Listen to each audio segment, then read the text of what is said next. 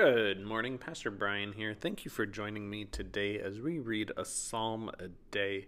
Today we're on Psalm 132, and we will continue on with just a few more of these pilgrimage psalms. And as I read from it today, just a reminder, as always, I'll be reading from the Common English Bible Translation. So let's join together in Psalm 132. Lord, remember David, all the ways he suffered, and how he swore to the Lord, how he promised the strong one of Jacob, I won't enter my house, won't get into my bed. I won't let my eyes close, won't let my eyelids sleep until I find a place for the Lord, a dwelling place for the strong one of Jacob. Yes, we heard about it in Ephrathah. We found it in the fields of Jaar. Let's enter God's dwelling place. Let's worship at the place God rests his feet. Get up, Lord. Go to your residence, you and your powerful covenant chest. Let your priests be dressed in righteousness. Let your faithful shout out with joy. And for the sake of your servant David, do not reject your anointed one. The Lord swore to David a true promise that God won't take back. I will put one of your own children on your throne. And if your children keep my covenant and the laws that I will teach them, then their children too will rule on your throne forever. Because the Lord chose Zion, he wanted it for his home. This is my residence forever. I will live here because I wanted it for myself. I will most certainly bless its food supply. I will fill its needy full of food. I will dress its priests in salvation, and its faithful will shout out loud with joy.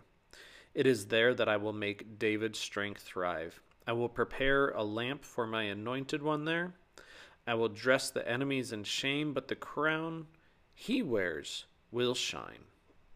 It's the end of Psalm 132. One of the things that uh, I really wanted to point out that stuck out to me was just the idea in which God remembers. Just that opening line. The Lord remembered David all the ways he suffered and how he swore and promised to the Lord. Just this idea that God remembers the things that we go through. You know, in, in the psalm, it's specifically about David and, and how strongly David felt about having a house for God. And, you know, we, we definitely have our places of worship, and, and we've also had to adapt to what places of worship look like because of the pandemic that we've been going through. But God remembers David and he remembers the covenant that he made with David, and he remembers all the, the things that were associated with with what he promised David. You know, someone on the that throne forever. And and we also have to remember if we look at scripture, we see that it's not actually David who who creates the temple, you know, Zion. It is his son Solomon. And so even though the promise was made to David, it wasn't carried out until later. And I think all of that is important for us to keep in mind, you know, that one, God keeps God's promises, and maybe those promises aren't fulfilled in the time frame, in, frame in which we want it to be, but that God knows and that God does remember those things that are important to us.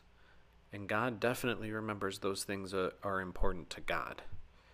And so those things might not be on our timeline and they may not always look the way that we want them to look you know with the the temple not being there and then the temple being there and then being destroyed and being destroyed again and and then us being away from our own temples God knows and remembers what's that like. God knows and remembers that there are times in which there was no temple and that that's okay.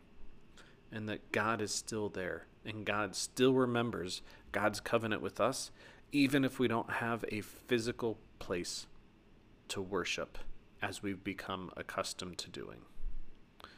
And I think that that just, that really struck out to me, stuck out to me in thinking about our world today. So, what stuck out to you? What did you like? What didn't you like? write it down, share it with a friend, share it with us. And as always, take care of yourselves, stay safe, and God bless.